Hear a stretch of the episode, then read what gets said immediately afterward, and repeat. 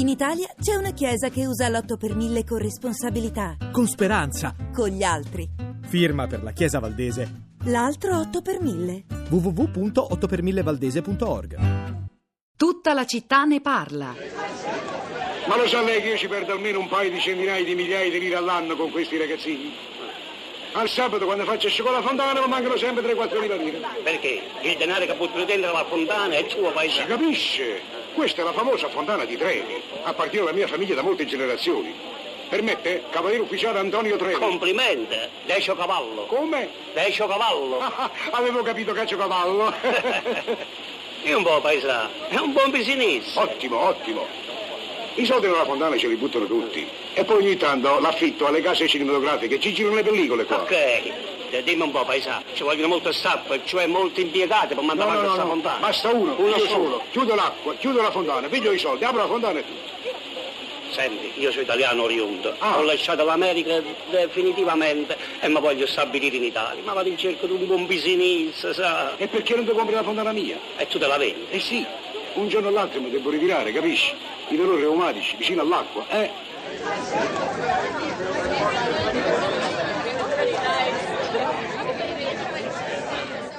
Era Totò Fru- Truffa e lo avrete, lo avrete riconosciuto, è il film del 61 diretto da Camillo Mastrocinque con Totò e Nino Taranto, l'ultimo film di Totò nella, nella clip che, che avete ascoltato si organizza la truffa mm, ai danni di un, turista italo-americano, Decio Cavallo, cercando di vendergli appunto la fontana di Trevi. A proposito di Totò, approfitto per ricordarvi che ieri è andata in onda nel, nel meglio della, della lingua batte una selezione di contributi proprio su Totò e il napoletano che potete riascoltare dal sito lalinguabatte.rai.it. Eh, ancora schermi davanti, quello su cui scorrono i vostri sms.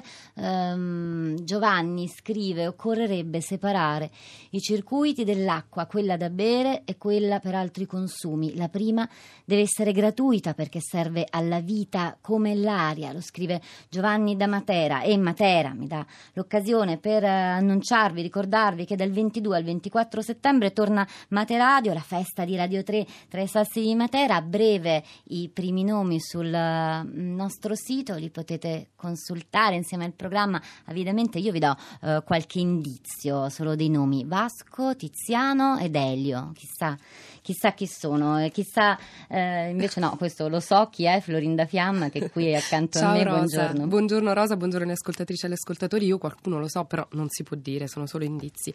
E a proposito di costi, eh, Rosa, tu prima hai citato un articolo pubblicato sulla città di radio3.blog.rai.it di Andrea Barollini su Laughgate e parla proprio di costi. Eh, qual è il costo dell'acqua a Milano eh, rispetto a Copenaghen? È 10 volte inferiore. C'è un'agenzia statunitense che ha fatto degli studi e dà alcune cifre in dollari, quindi si va dai 79 centesimi di dollaro al metro cubo pagati a Milano agli, eh, all'1,94 dollari di Torino. In mezzo ci sono città come Napoli 1,48, Roma 1,62, ma quali sono i confronti rosa con le grandi città europee? A Oslo, ad esempio, il costo risulta pari a 4,57 eh, dollari a metro cubo e ehm, no, eh, 4,57 dollari per arrivare addirittura ad Amsterdam e a Copenaghen che devono sborsare 7 e 8 dollari. Ehm, poi vi leggo quello che invece ci ha scritto ehm, Franco sulla nostra pagina Facebook e fa una riflessione proprio sulle emergenze. Quello che manca in Italia in tutti i campi è la prevenzione, la programmazione la manutenzione. Siamo un paese sismico, ma costruiamo edifici che crollano alla prima scossa. Siamo un paese in cui in molte zone non, eh, non è mai piovuto, e, ma abbiamo acquedotti che perdono la metà dell'acqua. Non costruiamo bacini di raccolta di acqua pio- piovana. Inseguiamo sempre le imprevedibili emergenze, spendendo 10 volte quello che avremmo speso con una normale manutenzione e programmazione, per non parlare del, nos- del costo in vite umane. Certo, nell'emergenza emergono eroici volontari e il buon cuore degli italiani, ma, passa- ma passato il problema, magari dopo una pioggia autunnale ci si dimentica tutto, sino alla prossima volta, che magari non si sa dove, ma è certo che arriverà. E ancora sui costi ci scrive Alessandro: l'acqua andrebbe fatta pagare a peso d'oro. Se ogni goccia d'acqua che esce dal mio rubinetto mi costasse 20 euro, ci penserei bene, bene prima di abusarne. Forse solo allora non sarebbe sprecata. Ci sono con noi tre ascoltatori, Giuliano, Jessica e Anna. E cominciamo dal primo che è collegato con noi. Giuliano, buongiorno. Buongiorno, buongiorno. Da dove Eh, chiama Giuliano? Io chiamo da Pisa, eh, rappresento un'associazione che si chiama Orti Pisani noi da molti anni facciamo educazione eh, dal punto di vista ecologico e chiaramente chiamandosi Orti eh, agroambientale. Ehm, e ci sono, sono due le questioni, cioè è vero che eh, serve, come noi facciamo da tempo, un'educazione al cittadino, noi per esempio abbiamo insistito col comune di Pisa perché facessero gli orti scolastici eh, in pluvium eh, e, e- e- fossero irrigati con acqua non da rubinetto dei bagni. Però c'è un problema di base, cioè ricollegandomi a quello che diceva Tozzi, eh, l'agricoltura va dove la legge gli consente di andare. Per cui se eh, l'agricoltura usa troppa acqua è perché la legge glielo consente. Allora noi non dovremmo chiedere al cittadino di imparare a fare la spesa, ma dovremmo chiedere ai nostri legislatori di fare delle leggi che come è vietato circolare con auto inquinanti, ci vorrebbero delle leggi che vietino un cibo non sostenibile, questo perché chiaramente eh, un contadino che eh, migliora la, la- la- la propria irrigazione, spende dei soldi, non può competere col cibo a basso costo proveniente eh, magari dall'estero. Noi sappiamo che nella grande distribuzione, eh, spe- la grande distribuzione con 8 centesimi compra un chilo di pomodoro che poi vende a più di un euro mm, sui propri banchi. Quindi eh, cioè, è il percorso legislativo che dovrebbe sostenere una buona agricoltura consentendo di eh, appunto recuperare i costi a chi li impiega, eh, impiega delle, delle- delle risorse per migliorare l'ambiente. per Grazie migliorare Giuliano, è, sostenibilità. è importante il punto che lei sottolinea, peraltro qualcosa che, eh, ricordiamolo, sì, riguarda la legislazione di un paese, il nostro per dire Italia, ma non solo, insomma spesso sono eh, in ballo accordi e trattati che legano diversi paesi anche rispetto alla, alla- alla produzione agricola, lo sappiamo, lo sappiamo bene, ne abbiamo, ne abbiamo parlato spesso. C'è anche Jessica con noi, dicevo, buongiorno. Buongiorno, salve. Lei Io- invece chiama da Roma Roma. e ho fatto un messaggio un po' polemico riguardo alla crisi sull'acqua a Roma, non perché pensi che non sia importante eh, appunto la salvaguardia del lago di Bracciano o non sia importante tutto il, diciamo, il discorso ecologico che c'è dietro, tra l'altro una formazione eh, scientifica ambientale per cui eh, insomma sono a conoscenza di tutto questo. Però proprio per questo mi sembra strano che una città che fino a ieri si è potuta permettere fontane, fontanelle, famosa nel mondo per la capacità da, da quando esiste di poter dare acqua a tutti, anche a qualsiasi persona che non può eh, diciamo, sostentarsi, può bere a una fontanella.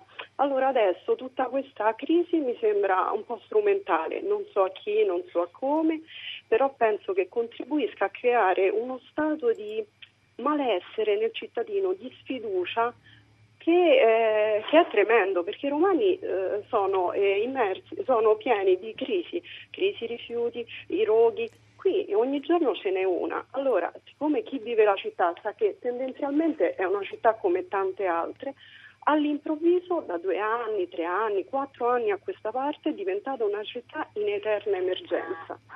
Quindi, Crisi ed emergenza, soprattutto emergenza è una delle parole che abbiamo affrontato di più questa mattina. Eh, Florinda, C'è un messaggio interessante. Maria ci scrive su Facebook: eh, Ho scoperto questo agricoltore francese, Pascal Pou, che ha messo a punto un metodo che sfrutta la capacità di adattamento delle piante e non annaffia i suoi pomodori, in genere le sue piante. Si rifà infatti alla resistenza delle cosiddette erbacce. Mi sono sempre detto, queste sono le parole dell'agricoltore francese, mi sono sempre detto che loro- se loro sono così resistenti è perché nessuno se n'è più occupato da generazioni. Cer- tutti cercano di coltivare gli ortaggi proteggendoli il più possibile. Io cerco di incoraggiarli a difendersi da soli. E poi ci scrive Spartaco: l'alta velocità tra Firenze e Bologna ha fatto un danno enorme ai corsi d'acqua. Quella verso Lione ce n'è già una, che impatto avrà? Non è forse forse prioritario un corretto uso del territorio piuttosto che ipotizzare immensi futuri traffici di merci in gran parte inutili. E poi Rosa, qualche consiglio di lettura. Eh, c'è un libro che è stato pubblicato qualche anno fa, nel 2008, da Baba Libri per i più piccoli, Roma e i suoi luoghi d'acqua, guida per giovani viaggiatori di Cristina Quinto e Alessandra Valentinelli. E poi c'è La memoria dell'acqua, dalle sorgenti eh, all'Appia Antica fino al cuore di Roma tra mito, natura e storia. Un libro edito da Jacobelli e eh, di Marta Visentin, Pasquale Grella e Piero Ceruleo. Allora, abbiamo ancora Anna collegata con noi, buongiorno. Eh, buongiorno, salve, io chiamo da Monterchi, che è un piccolo paese in Toscana al confine con l'Umbria. E niente, io mi sono resa conto, eh, vivo lì da circa un anno, che eh, ci sono delle, la zona è coltivata a tabacco e queste coltivazioni di tabacco vengono innaffiate a tutte le ore del giorno. In questo anno insomma, di siccità, oltre allo spreco dell'acqua, cioè, si va a innaffiare in un orario che non è assolutamente adatto perché l'acqua non arriva neanche al terreno, cioè evapora prima di toccare terra. E quindi l'acqua, a parte che loro dicono che tornerebbe in falda, cosa che non è vero, però cioè, non ci ritorna proprio. E, e quindi eh, ecco, io penso che, che questa gestione agricola eh, in questo modo sia sicuramente un, un, uno dei, eh, dei, cioè dei, contribuisce ecco, a, sicuramente a una crisi a livello idrico perché questi eh, corsi d'acqua poi sono affluenti del Tevere e gli effetti li abbiamo visti. E quindi penso che insomma questi, questo, il comune dovrebbe intervenire su questa cosa. Grazie Anna anche per la sua testimonianza, Florinda. Chiuderei con un tweet, quello di Anna Maria. Se l'unico obiettivo è il profitto, si perde di vista il valore di tutto ciò che è vitale. Bosco, acqua, animali, uomini e si muore tutti.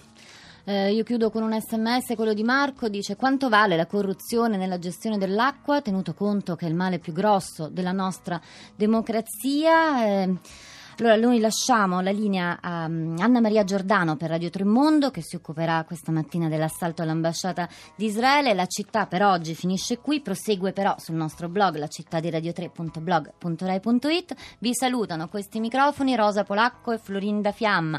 Di là dal vetro, Cristina Faloci alla regia, Cristiana Castellotti alla cura, Sara Sanzi in redazione, Nicola Panfuffetti alla console, Manuel De Lucia. Eh, vi danno appuntamento domani mattina alle 10 di nuovo con tutta la città ne parla.